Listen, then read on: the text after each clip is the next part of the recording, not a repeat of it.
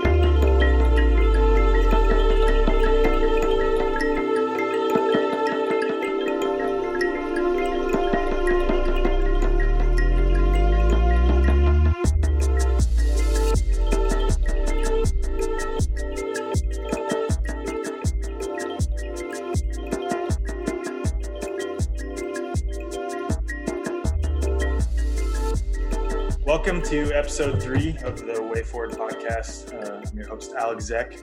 Really excited for today's guest, philosopher and author Charles Eisenstein. How's it going, Charles? Hey, Alex. Happy to be here. Yeah, I'm happy to have you. Um, so I don't want to spend too much time going over your bio or anything. So if you want to learn more about Charles, head over to charles eisenstein dot com or check out A New and Ancient Story. Um, it's a beautiful podcast. I've listened to a few episodes uh, on any of the podcast platforms. Check that out. So, Charles, I first heard about you uh, in in early two thousand seventeen. Um, and again, this this sort of goes back to me really beginning this journey of introspection and, and questioning um, like the true nature of all the systems we've adopted um, and, and, and sort of this reality, right? And one of my friends I was having a conversation with, he recommended that I check out your book, Sacred Economics. So um, basically ever since then, ever since I ordered that book, um, I've sort of viewed you as someone who is able to articulate these deep knowings that I have within myself about the nature of reality. And, and you articulate things so well. And I would say some would say in a, in a, in a manner that is very high level, but for me, it's it, they are very digestible. So much of what you say, when I read it or when I hear you talk, I, I immediately think, wow, I, I've known that to be true. This is just the first time I've heard it verbalized. So, um, hmm. yeah, uh, yeah. Thanks for that reflection. Yeah, absolutely. So one of the first questions I had for you, uh, so in, in Sacred Economics, you sort of discuss how the current economic system, the sort of exploitative wealth and resource hoarding, free market capitalism we have um, is sort of on the verge of collapse. Uh, right now, society itself sort of seems to be on, on the verge of some type of collapse perceptively. Obviously, I, I don't think it is on the collapse. I just think it's in a very big transition stage. And, and before it gets better, it will it appear to be worse. Um, I wondered if you could sort of touch on that and your, your perception on what's, what's sort of going on right now.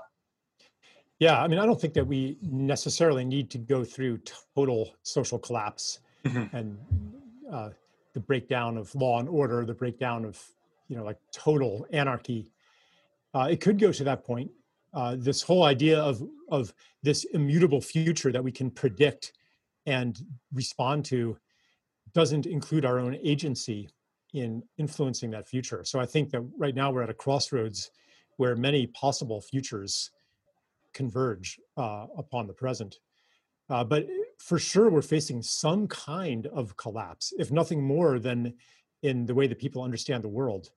And before we were, before we got on, you were telling me a little bit about your journey and going to the army, you know, and then um, going through, I would call it an unlearning process, mm-hmm. where maybe things you thought about the world and about yourself proved not to be true. This is happening to a lot of people right now. The, and the way they respond, either they step into the, the, the chaos uh, and, and let go, or they cling even more tightly to the old orthodoxies. We're seeing both of these happen right now at the same time.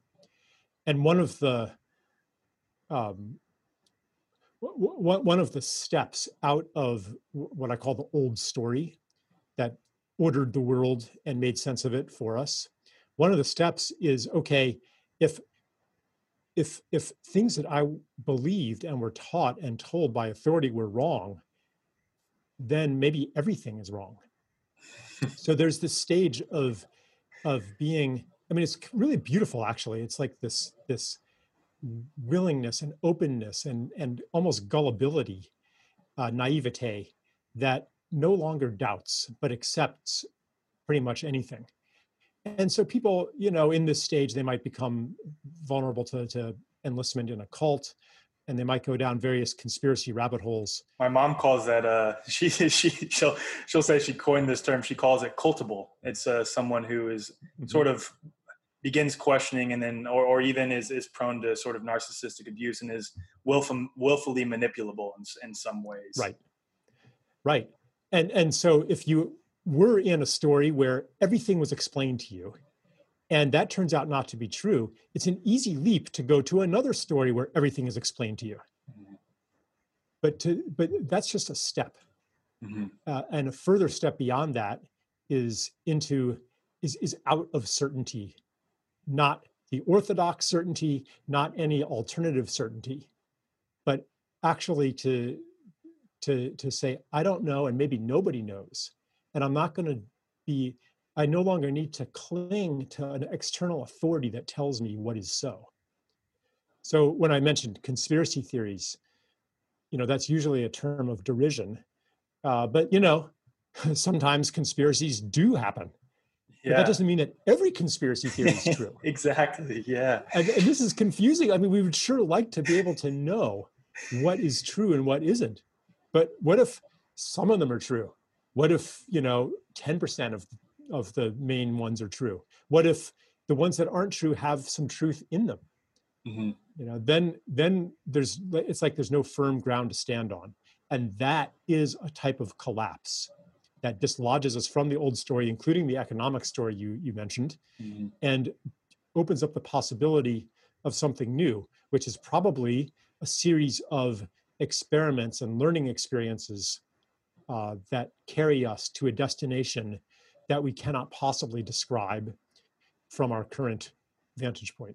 It's funny you say that. And I, I, I sort of think of that as the, the whole idea of like, it, we, we jump to either thinking that, okay, all of these conspiracy theories are true, or we think none of them are true. There's, there's no real in between. I, I, I sort of think this, this black and white thinking that it, that most people, the majority of people, and even in paradoxically in and of itself, me saying most people, that is black and white thinking to some degree, but fall in the state of either or, black and white, this or that thinking, and leave no room for gray area, no room for nuance, sort of what you and uh, Doctor Chan alluded to in your podcast. And that was such a, such a beautiful podcast, by the way.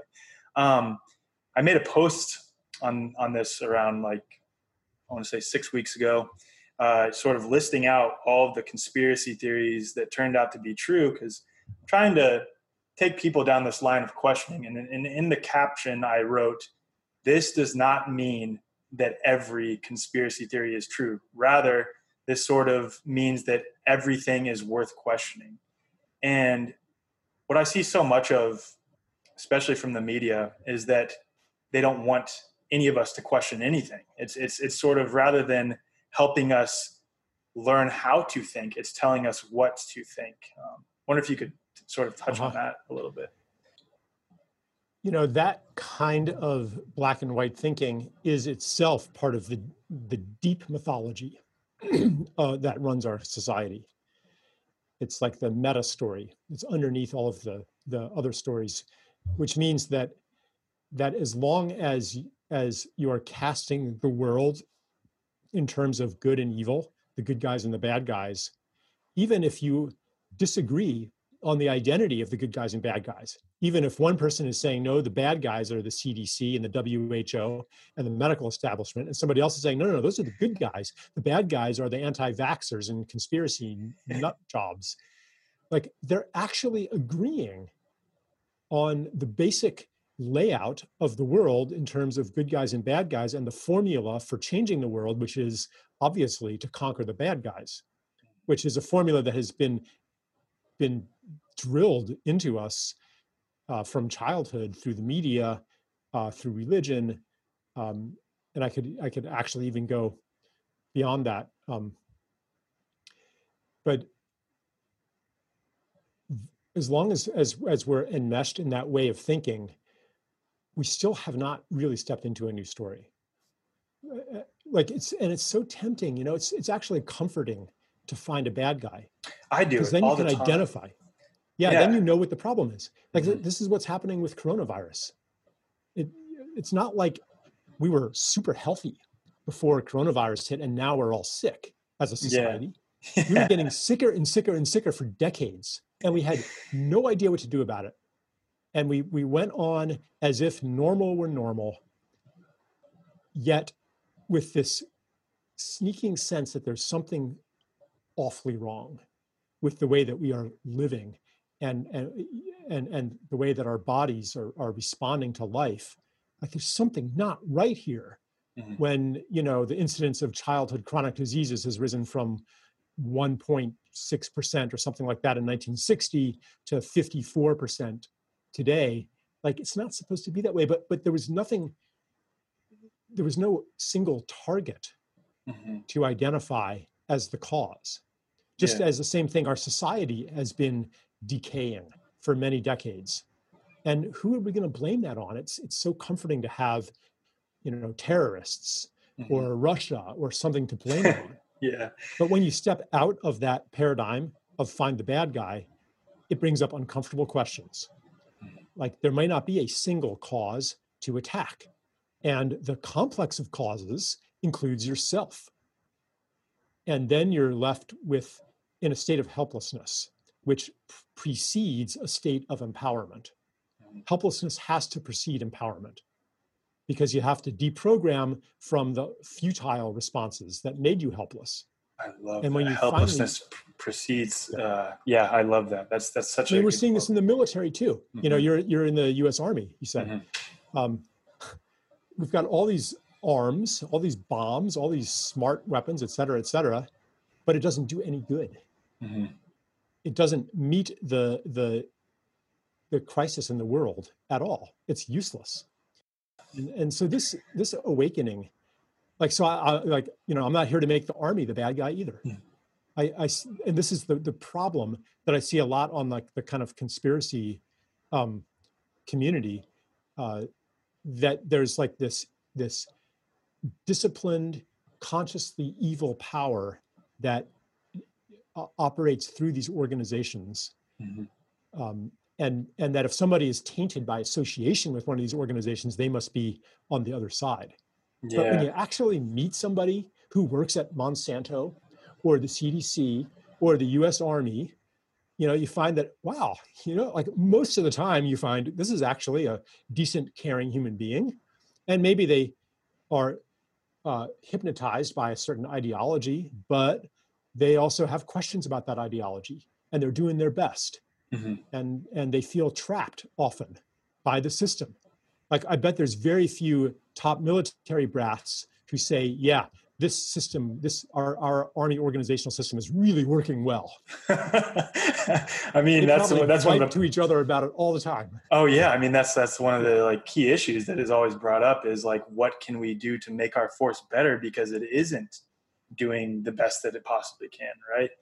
I, I, what you said though about always wanting to find an enemy. So the space that I'm stepping into of first off again, like having experienced what I've experienced, I think experience trumps all for on, on the individual level, right? I experienced what I experienced with my mom, um, sort of coming off psych meds and then stepping into a more holistic approach for healing, and heal immediately after being on psych meds for twenty years, in and out of mental hospitals, multiple suicide attempts. And then the same thing happened with my wife. Uh, she was diagnosed with lupus rheumatoid arthritis, stepping away from sort of being prescribed, uh, oddly enough, hydroxychloroquine, um, citalopram, and a bunch of other, yeah, I know, funny. That's a big one right now. But, and then stepping into a more holistic approach, following my mom and seeing those two steps, I immediately, again, after doing some investigation, in some degree, this is true because there is suppression of information to some degree, um, or to a large degree, I would say. But I am so quick to blame everything that I see on the pharmaceutical industry. Like, that is immediately what I do. And in certain ways, that system has become this overly influential, I would argue in some ways, megalomaniacal, obsessed with their, their own power, um, and obsessed with the money that, that they make off of these, their systems, essentially. Um, yeah. Go ahead. Go ahead. Can I comment on that a little bit? Yeah. Oh, you didn't even, you didn't get to what you were going to say. No, hey, go ahead. Go ahead. Some institutions are more dysfunctional and more corrupt than others. And I think uh, the pharmaceutical industry is one that is um, more corrupt than others, but it's not just corruption. In a way, they do a pretty good job of responding to the problem as it is presented to them. So if you take for granted certain well-established orthodoxies, uh, like the contagious germ understanding of how disease happens, then like it, the, the problem's presented to them as a war against disease.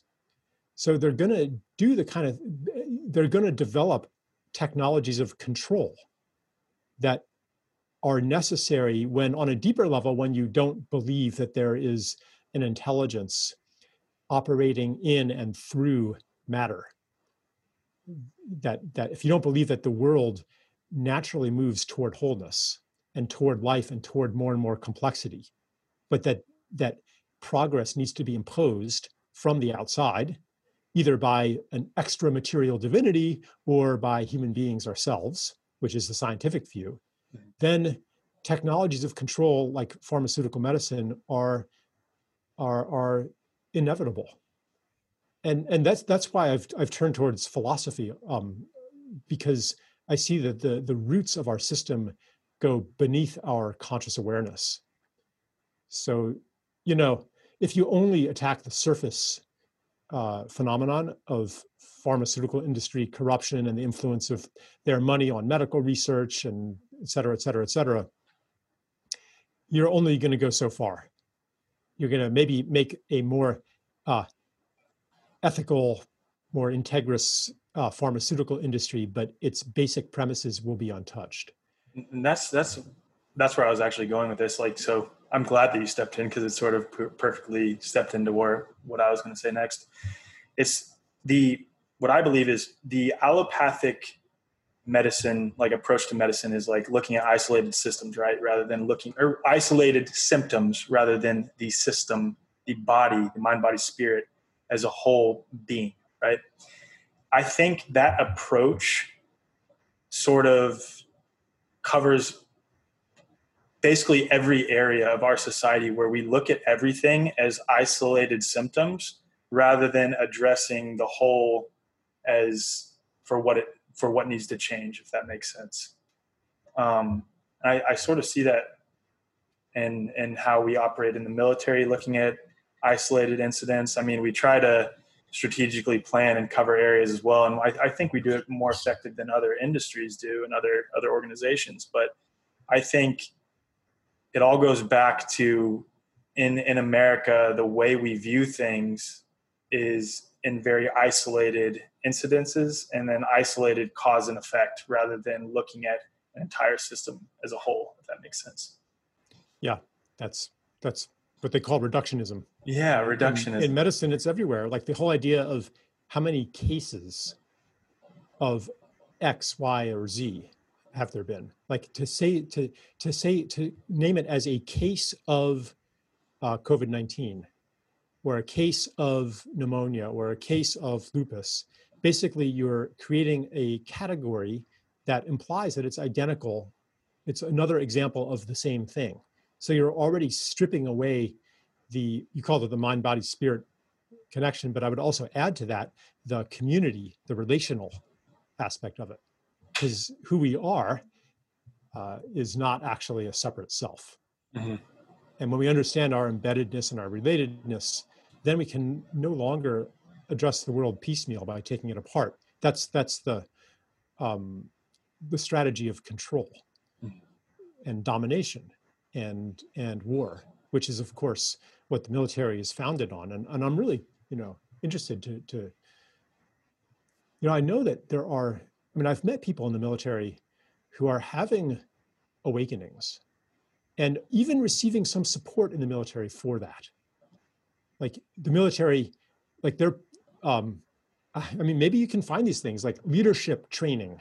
Mm-hmm. It's called leadership training, but it's actually not that different from, you know, a, a workshop that you might do at Omega, you know, or mm-hmm. Esalen or somewhere like that. Like this development of consciousness is happening all over the place. And if we recognize that, I think that we can speak to that in, speak to that part of those institutions and the people in them. Um, and, and realize that our salvation, our healing as a society isn't going to come by finally defeating whatever we identify as the virus, whatever we identify as evil.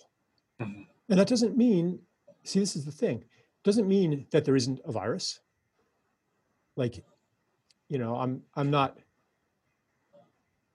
and this could get into a more, a more detailed and rather technical conversation about, you know, the origin of viruses and their role in disease. Well, let's go, let's go there. We absolutely can if you want to, if that's okay with you. Yeah, I mean, I could a little bit, uh, but I wanted to make a larger point. Mm-hmm. Um, the, the, the basic mindset of what is the pathogen and how do we eradicate it or how do we resist it is very limited.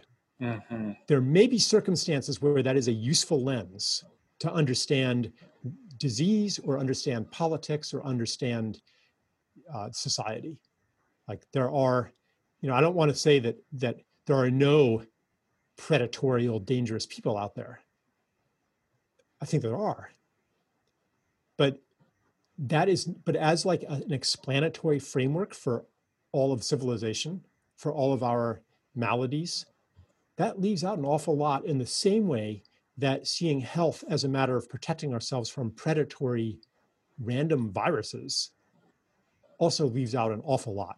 In fact, I would say it leaves out ninety-nine point nine percent of health. And here we are as a society focusing on that zero point one percent. Uh, so what does it leave out? You know, it leaves out the um, symbiotic role of viruses and other microorganisms that respond to diseased tissue states, that transfer genetic information from cell to cell and from organism to organism, that are part of e- evolution when that uh, transferred genetic material gets incorporated into the germline, um, into the genome.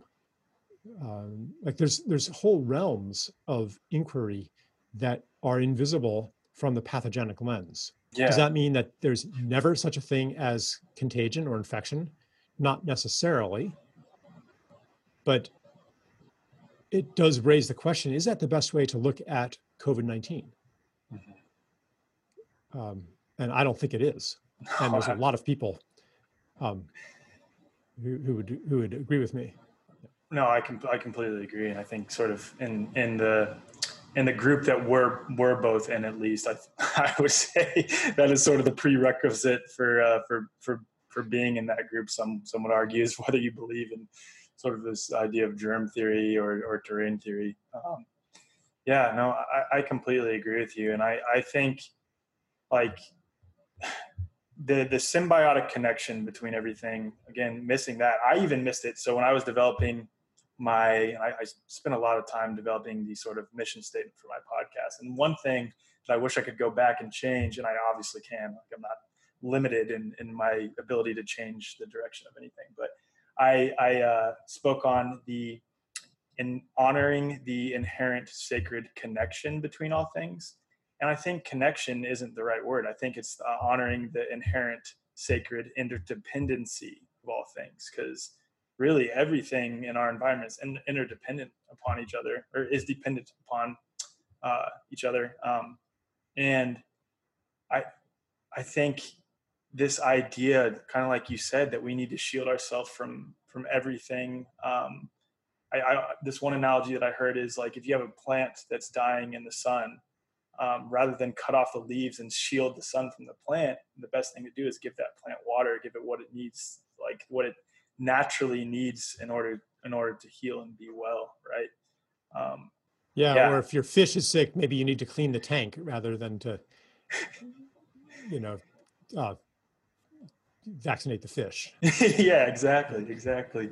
Yeah. So I wanted I wanted to sort of get into, because you sort you you cover, obviously, topics related to what you call interbeing um, in, in, in your podcasts. Uh, but I wanted you to sort of describe at, at the core what your idea was for that, like what interbeing means.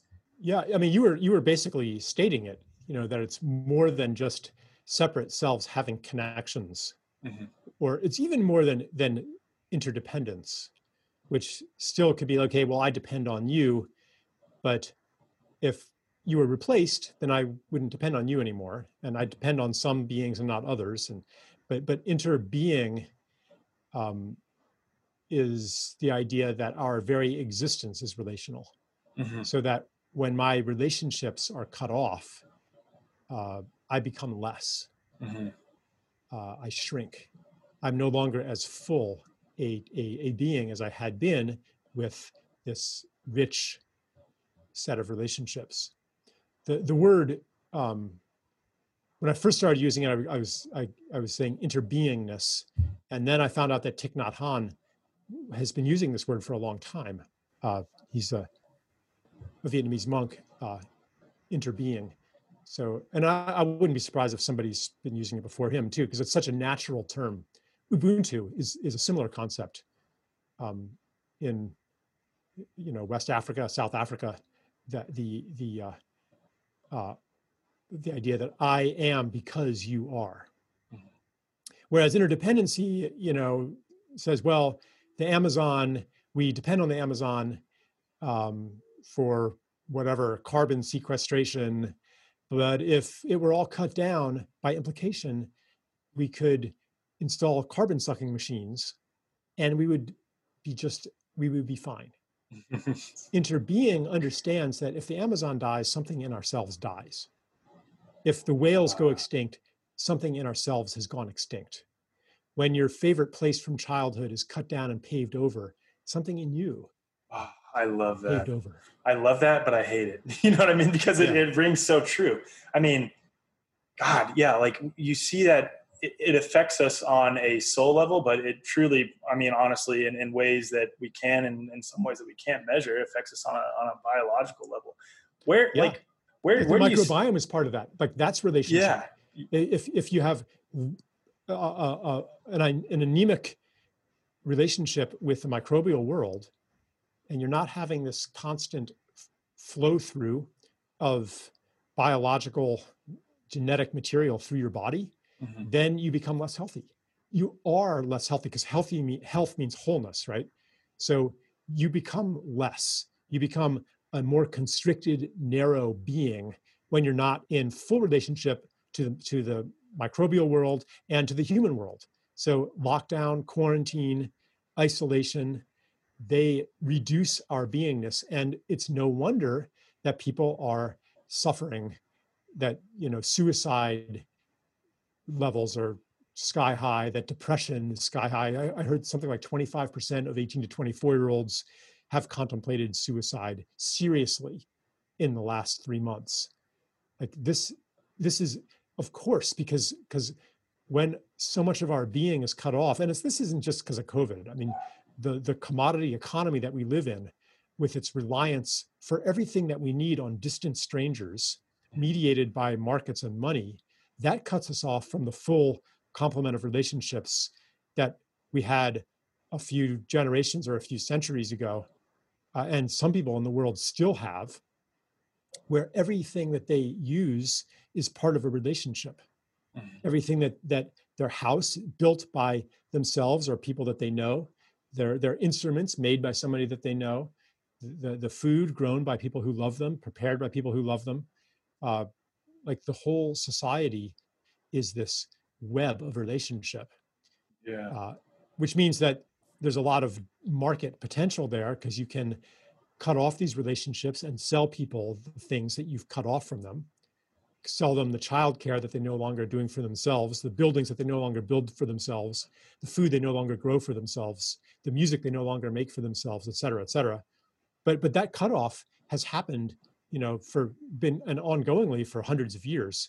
So do you, you know, do you already, attribute it? Do you attribute it? Because like, there's certain areas that have not been cutting themselves off, right? Like I, I know you know that as well, but it's, do you attribute that to some sort of like American imperialism or Westernized imperialism or colonialism that is sort of capturing in a way these these societies that are very um, symbiotic in, in their approach? Yeah, uh, the the. The imperialism, the colonialism are instruments for the fulfillment of this pre- of this of this process, mm-hmm. of this trend of separation, mm-hmm. which is driven uh, on a deep level by the money system, mm-hmm. by its need to grow, which is necessary when the money system is based on interest yeah. and debt. So that that's what I wrote the book Sacred Economics about. That's like the main theme mm-hmm. that that part of our transition now has to be toward a different kind of money system. That's not based on debt. And, and this is, again, part of the collapse. When we talked about collapse, part of it is that is it's built into the laws of, of uh, compound interest. Like you have to keep growing forever or you face collapse. Mm-hmm. And when we reach social and ecological limits to growth, then the system can't work anymore. And, and faced with that crisis, either you can let go and forge a new system, or you can try to push it a little farther. And the way you push it a little farther is to find some other thing to convert into money, some other new good or service that you can sell. Now, that means taking away something that we already have. Some need that we're meeting without money needs to be replaced. So for example, um, I mean, even like security, all the stuff about defund the police, mm-hmm. why is that even a conversation? It's because communities don't have their traditional ways to mediate disputes and to rein in, to rein in antisocial behavior. Like in a tight community, you can't get away with that shit. Mm-hmm. Like one of the grandfathers, one of the elders is going to talk to you. People are going to stop pro- providing services. They're going to stop. No, I'm not going to shoe your horse. I'm yeah. busy. You know, like like you can't get along without. without your community when you depend on community. Mm-hmm. When you depend on money that mediates relationships with distant service providers, you don't need your community. You have, they have no leverage over you. You're not part, you're not embedded. So you need police then. So this is, so this is a, another um, example of attacking the symptom as if it were the yeah. cause. The whole conversation about the police, which isn't to say, you know, that there's not racism, Mm-hmm. Um, in police forces. Um, but we're basically, f- as a society, we're faced with an insoluble, insoluble dilemma. Conflicting needs and values cannot be resolved from the place that we're trying to resolve them. So yeah, um, but yeah, it's the money system that, I mean, you could call it capitalism, but even that, yeah, even that is begs the question, what is capital? Capital is a social agreement about money and property. These things do not exist in physical reality. Squirrels do not recognize property lines. Yeah. They are not part of the earth, right? Yeah. They're, they are stories mm-hmm. that we create. And, and that's what defines capital. So what capitalism is depends on what capital is, and that depends on what we agree that it is. Mm-hmm. And those agreements can change because we are human beings and we can make new agreements. Yeah, the, I, mean, I think so many, like that right there is so tough for people to conceptualize, right? Because even walking, like I'm, I'm saying people that you would walk up to on the street, if you were to say that to someone, like to some individual, they, it would be so far above what they are able to conceptualize for, for, for most, for many people, um, because it's been so ingrained into their head. And it kind of goes back to like this approach of, again, I, I, this is, I always touch on this allopathic medicine, right? Like when you show someone another way of looking at the body and the environment, which I would argue is the, again, holistic approach, is recognizing that natural relationship that you have with the earth and the environment, and in the spiritual inherent connection between all of it, or interdependency or inner being. I love, I love that term. Um, it's people go into a, a deep state of sort of cognitive dissonance where they're met with something that goes directly against what they have been told and taught to believe about the way everything works. And it, it, it's so tough to to break break this down for people in a digestible manner, you know? Yeah, but, yeah I mean, usually what, what it takes is the old beliefs not working anymore. And that's what's happening right now, though. Yeah. But that's kind of what happened to your mom, right? And and, yeah. and to your wife. Like they they tried to do as doctor told them, believing as, as they'd been told that they would be healthy that way. Mm-hmm. And it didn't work and it didn't work and it didn't work. And eventually some part of them rebelled enough to try something else. Mm-hmm. And that something else did work. And they don't even necessarily know why, but all they know is that, at least at the outset, all they know is that what I was told was wrong or mm-hmm. very incomplete. Mm-hmm. Like, I mean, this is, it's, and that's why you can't actually persuade somebody who hasn't at least stepped to the edge of it not working anymore. Yeah. I, I mean, this happened to me too. It's not like I was smarter than everybody else and decided that the world story, the mythology that I'd been offered in my expensive education was wrong.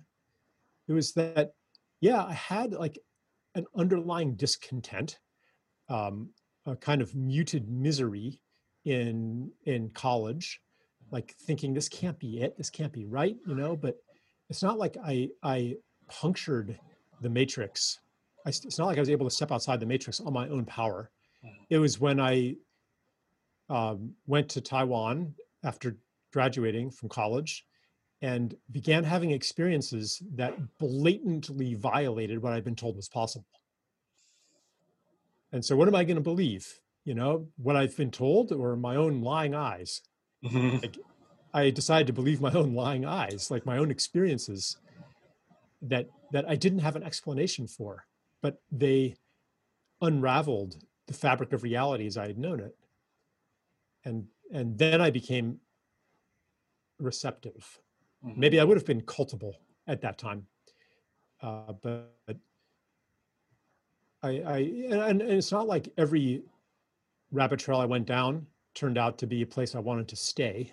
Mm-hmm. Um, no, oh, I, I think that's healthy though, right? Like, is, like continue, like not staying in the position that you're in, continuing to question and continuing to develop, right? I think complacency leads to you being extremely closed-minded and not willing to sort of look elsewhere for answers. And and I think people that have this natural propensity to continue to question things are people that I like to naturally gravitate to anyway, because they're more open to other possibilities. Um, that's what I think like makes me relate to the more, in a way, I guess you could say hippie or, or it's, it's this weird merging that we're seeing right now of like conspiracy minded people and like people that believe in the mind, body, spirit connection, you know what I mean? And they're more open to other possibilities. Yeah. Uh, there is this uh, weird um, uh, merging of far left and far right right now. Mm-hmm. Um, and really it's, it's almost making those categories incomprehensible. Mm-hmm. Uh, who's left and who's right. Like a lot of the most trenchant anti-war materials coming out of libertarian sites right now. Yeah, not, so true. Not those who call themselves left wing, Um, whereas the so-called left is quite, um, generally speaking, quite dogmatically um, accepting of of what the medical authorities are telling them. Mm-hmm. And I'm like, I thought unquestioning acceptance of authority was conservative. You know, I thought like liberals on the left are supposed to question the man, question authority. So there is this this mix-up right now. Uh, and, you know, like sometimes I'm, I'm on one of those those sites that that is doubting the COVID narrative, uh, doubt, you know, like critiquing U S military imperialism, neoliberal capitalism, et cetera, et cetera. And then like there'll be some like appallingly racist article. Uh, you know, I just came across one on the U N S Review where it's like, well, you know, scientifically it's obvious that black people are uh, of lesser intelligence than white people. Look, the data shows it clearly. And I'm like, have you actually looked for other explanations? Like the cultural context, cultures of poverty, uh, legacy trauma that's passed down genetically, um, like, you know, addiction and alcoholism that are caused by economic despair, which is locked in by generations. I mean, there's a lot of things that you could, instead of jumping to, oh, well, we're, you know, whites are obviously genetically superior.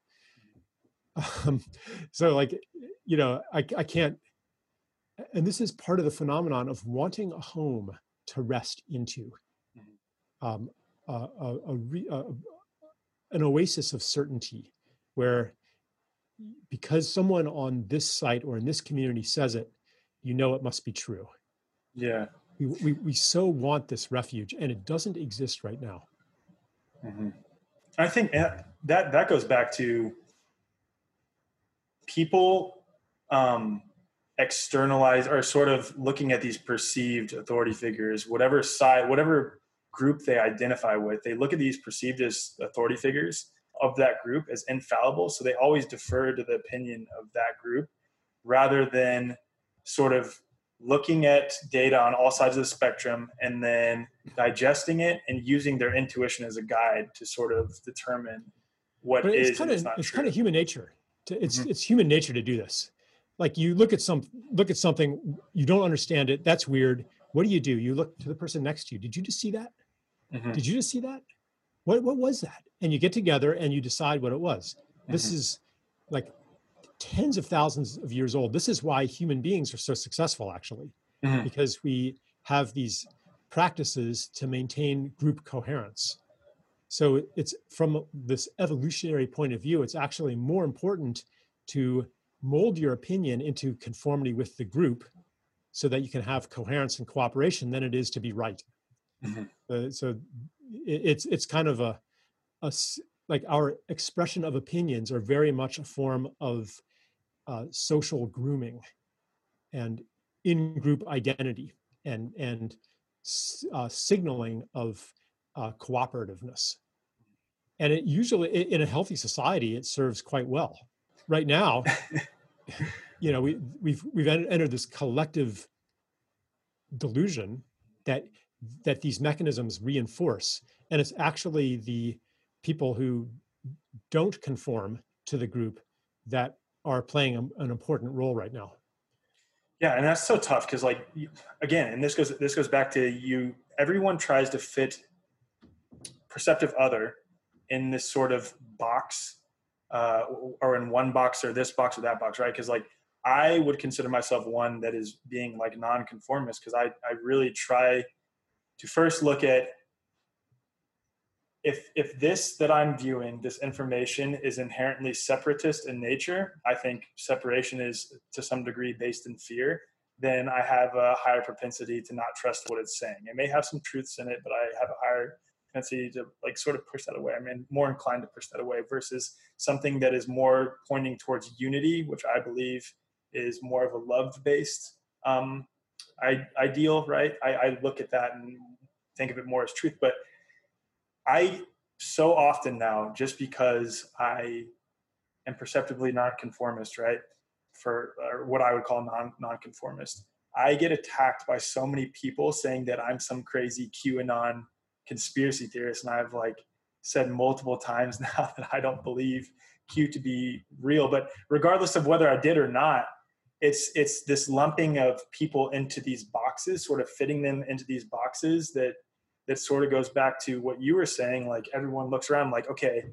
it's like a groupthink, right? Like groupthink, we think that you are, you align with QAnon, but it's also because we are so willfully manipulable um, to some degree, because we have been taught what to think rather than how to think it by, by perceived authority figures. It's, it's really a frustrating situation that rather than sort of see behind these, these labels that a lot of people that are talking about these things are really just trying to preach a message of unity to everyone, you know?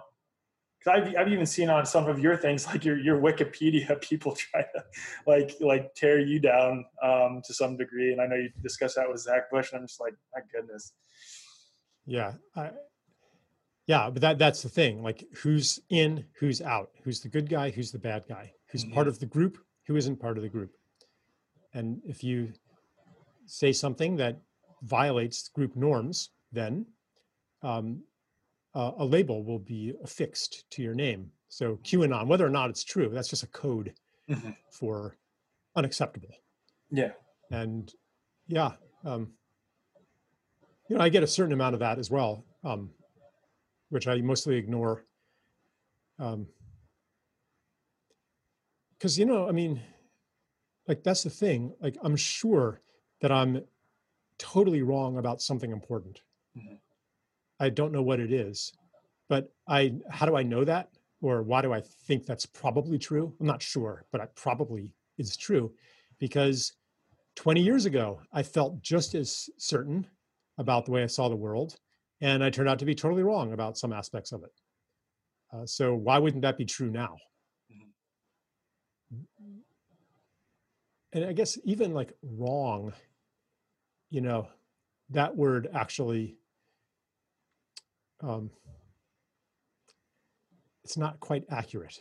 You know, it's that, I, I like to say that that a state of belief is a state of being, and that whoever we are at a certain moment, however we're being, whatever the condition of our soul, whatever uh, traumas and wounds are coming to the surface for healing, whatever configuration of personalities is, is emerging at a certain moment in ourselves, that attracts the beliefs that resonate with that, that give it, that give that s- state of the soul an expression in the physical world. So eventually, as the as the soul evolves, the beliefs that had co-resonated with its state of being are no longer relevant. Mm-hmm. Like they no longer fit. Like you yeah. feel like, and I think a lot of people are feeling the staleness of their beliefs. It's not like they don't believe them anymore, but there's not a lot of juice in it. Yeah, there's no depth to the to what they're believing. I, I think. I think like that, that goes back to, again, I think what I would call one of the largest issues in society is, again, we are being told what to think rather than how to think about things.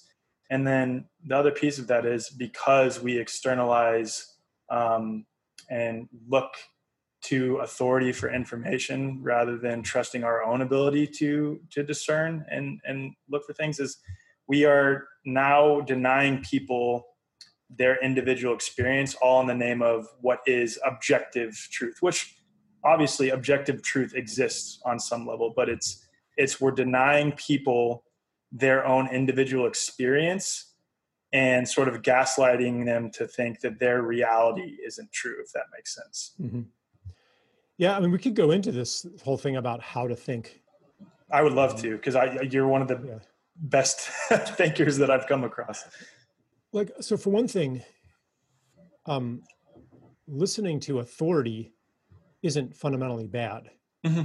Uh, that's uh, in, in traditional societies, the way that you learn is you seek out a master. Mm-hmm. You seek out somebody to apprentice to. If you want to be a carpenter, you learn from a carpenter, and he says, do it this way. And he might not even tell you why until five years later, when you have the other reference points to even understand why. Or maybe he, you don't, he doesn't need to tell you, because after you've done it that way for a long time, you understand why. And having mastered that, like, like so the, there is a proper relationship to authority that, that um, works to the extent that the authority is trustworthy. Our authorities today are not trustworthy. They've betrayed our trust. Yet we still have a natural inclination to look to authority uh, as part of our learning process. So this is this breakdown in the legitimacy of authority is part of our of our condition right now. And given that, um, it, it does beg the question: okay, well, how how do we know? Like, how how do we learn? Um, how should we learn? And for me, um, I, I have a practice that I've applied for many, many years, which is, um, I I call it believe everything I read. You know how they say you don't believe, don't believe everything you read, yeah. Don't believe everything you hear? Well, I have the opposite. I believe everything, like, which means I try to find what's true in it.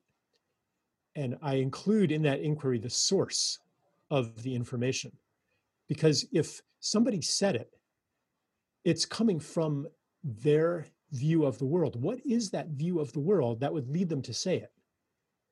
Sometimes it might be that they don't actually even believe it, but they're being paid to say it.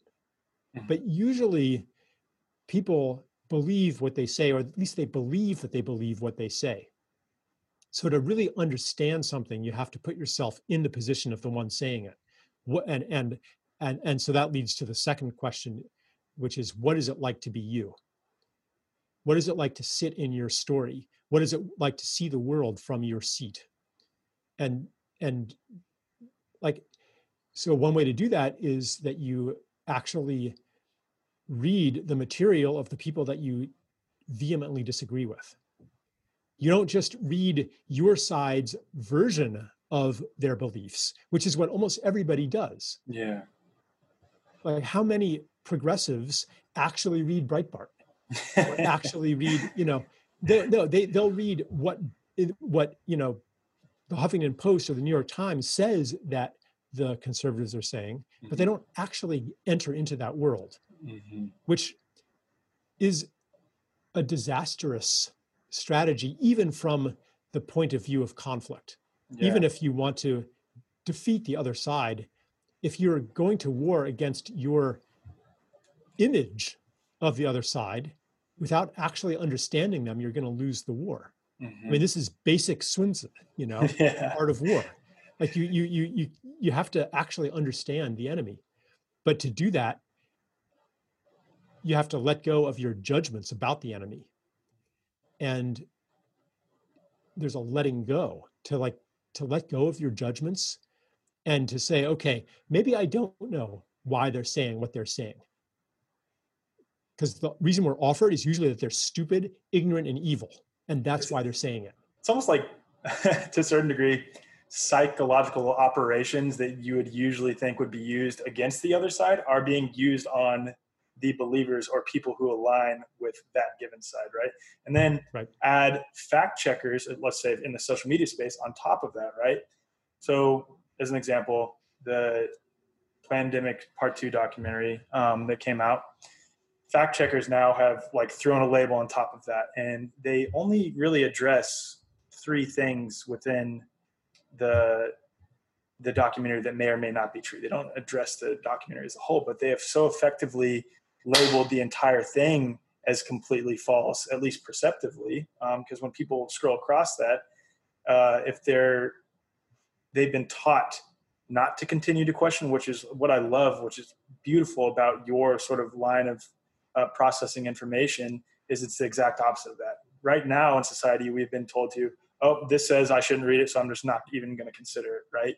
Even though there may or may not be some truth. And that's not to say everything that is fact-checked is actually true. It's it's the opposite though. It's or it's not the opposite. It's the it's that you should look into what it is saying. There may be some truths contained within, right? Yeah, and you know, ultimately, like you can, you know, look into it and look into it more and look into the f- fact checks and then the fact checks of the fact checks, you know, and at some point I find um, that I just have to decide to trust somebody. Yeah. For most things.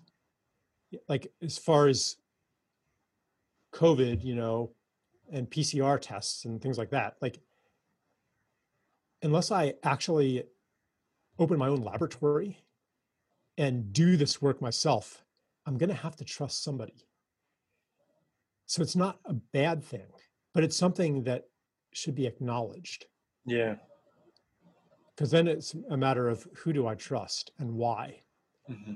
And if I'm honest with myself, that why might involve um, my personal, my personality makeup. Mm-hmm. Like I tend, not as a universal rule, but I tend to identify with people who defy authority and trust them more. Mm-hmm. But sometimes what the authorities are saying is right. Yeah. And, and, and I'm biased against them because yeah. just because they're authority. So like, and as I think that the more that we are aware of our own biases, the less powerful they are to blind us to to the truth. Yeah. But it's well, and that goes back, that goes back to in, introspection, right? Like, I think so many people to struggle and struggle with discerning what it is and is not true because they haven't done introspective work to get to know themselves to some degree. A, a lot of people like having. Yeah. I, and I, I, so I just want to say though, like, I'm sorry to interrupt you, but go ahead. This this tendency to to. And I do it too, but to jump to, here's what people are doing wrong. Mm-hmm. Like, okay, why aren't they doing introspective work? From mm-hmm. like the most compassionate viewpoint. Mm-hmm. What does it take? Like I, the first thing I ask is, when in my life have I not done introspective work? Mm-hmm. And what brought me to do it? Yeah. And how can we welcome people into that? Uh, and how can we hold their hand over that threshold from mindless acceptance of what they're told to doing this introspective work uh, that, uh, like, what does it take um, to begin that self-examination? Rather than, and I'm not saying you were doing this, but but rather than saying, well, some people just aren't doing that introspective work, like that kind of leads us to say, well, do your introspective work. Yeah, no, it's, uh, it, it's, it's difficult. It's difficult to do. Um, and people aren't provided with the proper information and and the proper um, I hate even using the term proper with with the gentleness to bring them like like like you said, hold their hand on how to do it. Right? Uh, uh, let me let me tell you what I think is needed. Okay, please do. Examples of humility, mm-hmm.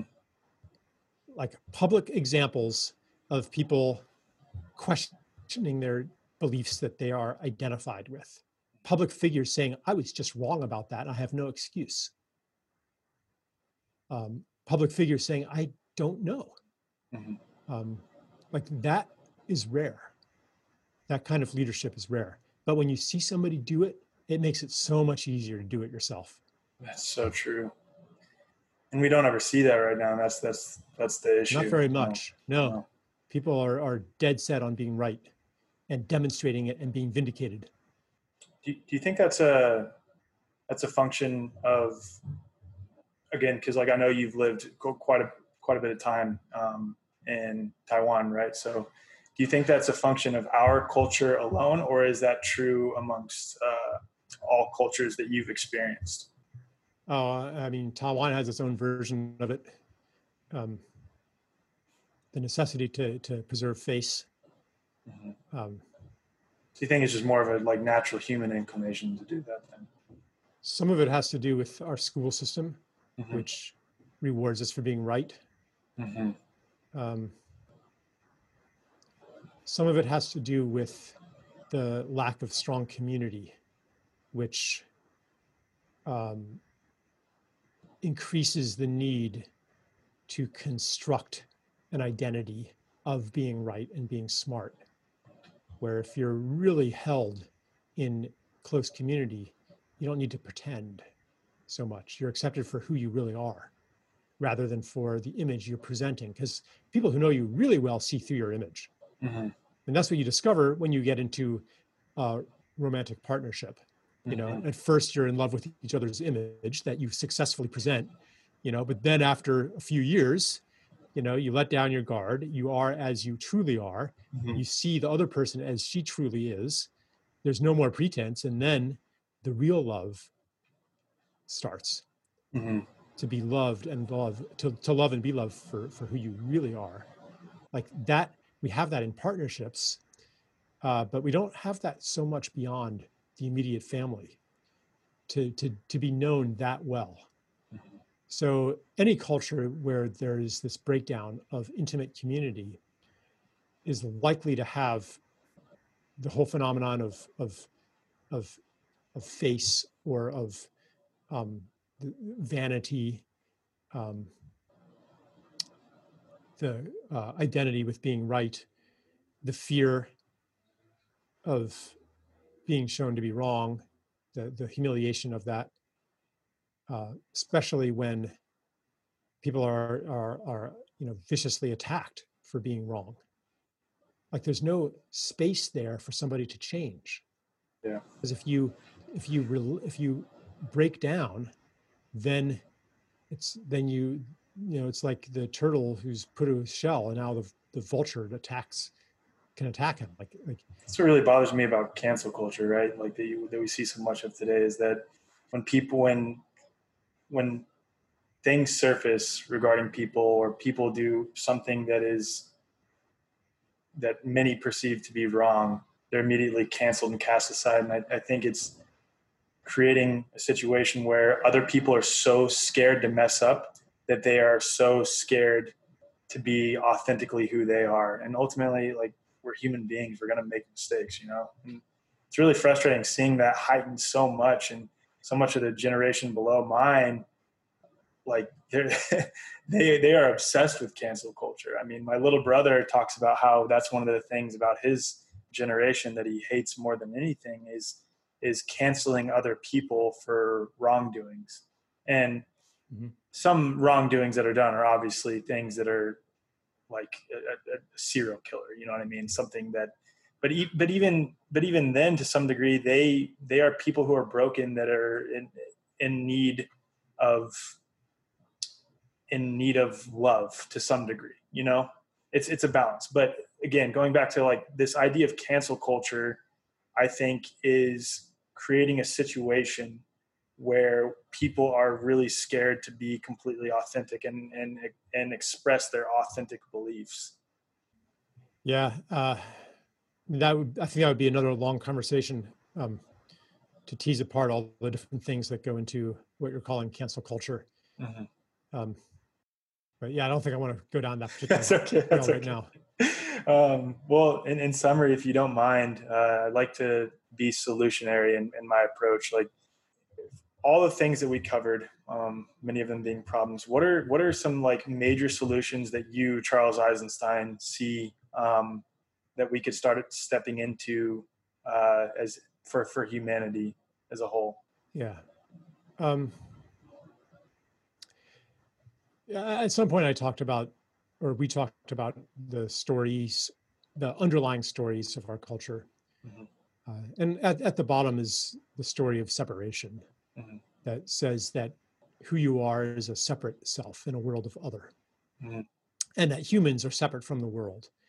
And therefore that our progress, our advancement means to dominate and control the world that is separate from us, to kill the pathogens, to outcompete the other beings, to master natural forces, and to impose intelligence upon a world that has none, et cetera, et cetera. And if and, and our whole society reflects that story, including the find the enemy approach to problem solving, the categorizing of people as good and evil, uh, all that. So the antidote or the, the next step beyond that into the story of interbeing is not only to tell a different story, but it's to live a different story. Because anytime that we interact with somebody and we provide for them a data point of generosity, kindness, love, and compassion, that unravels the story of separation a little bit. Because it's like, that doesn't really fit in to a world where everybody's out for themselves. Like the, the other day, um, we had this extra washing machine in our house that uh, the previous owner left there. And and we were like, yeah, you know, when our our washing machine is kind of old, when it breaks down, we have a backup, you know. But it was just sitting there for over a year. And finally, Stella put it on Craigslist for free. And like the, this this couple came from, you know, forty-five minutes away, and they borrowed their father's pickup truck, you know, and like, they're like, yeah, we only have a dryer. We don't have a washer. Like they could not afford a washing machine.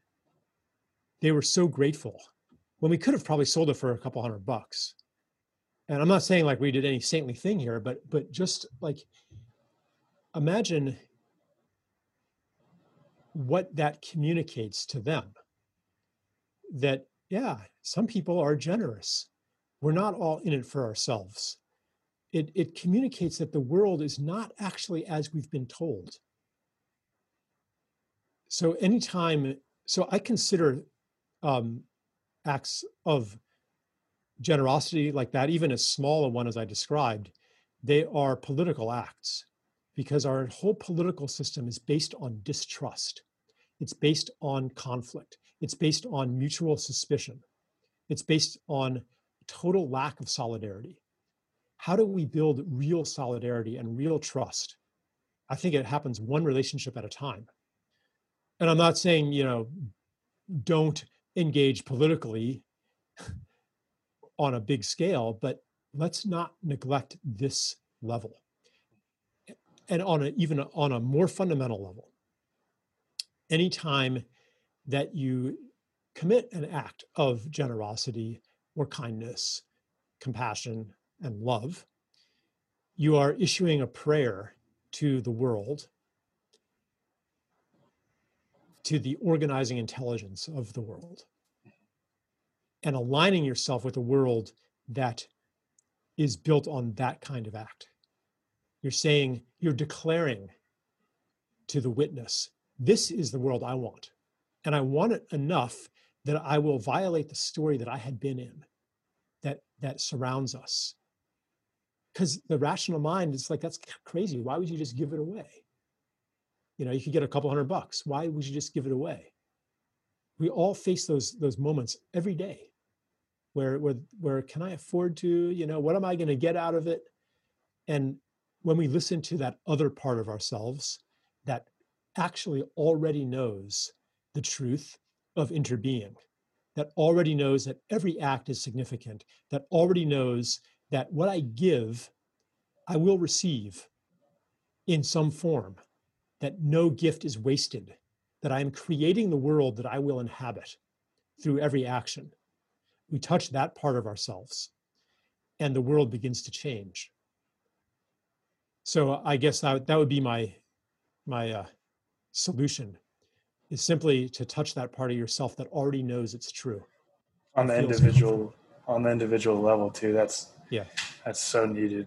Um, thank you so much for that. That was really, really, really beautiful. Um, yeah, this this was a good conversation. I learned a lot about myself in this conversation too.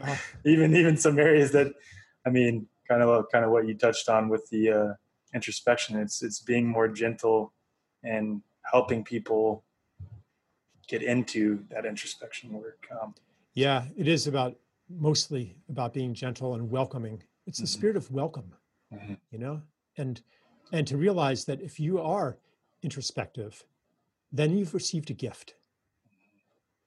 It's not something that you necessarily earned for yourself. Yeah. Like that's the awakening of consciousness is a gift, not something that that we achieve. And when we recognize that, then we become generous and we're like, yeah, I want to pass on that gift and welcome you into that circle of generosity. Yeah. Awesome. Well, thank you so much for coming on, Charles. I really appreciate it. Um, yeah, it was my pleasure. It was fun. Yeah, it was, I think we talked about a lot. We're kind of, kind of all over the place. Um, you're, you're a very, very deep person. I really look up to what you have to offer the world, and I, I love your podcast. Uh, I want everyone listening to, to please go check out uh, Charles at charles eisenstein dot com, and then also check out uh, A New and Ancient Story on any of the major podcast uh, platforms. So thank you so much for coming on, Charles. Yep. Thanks, Alec.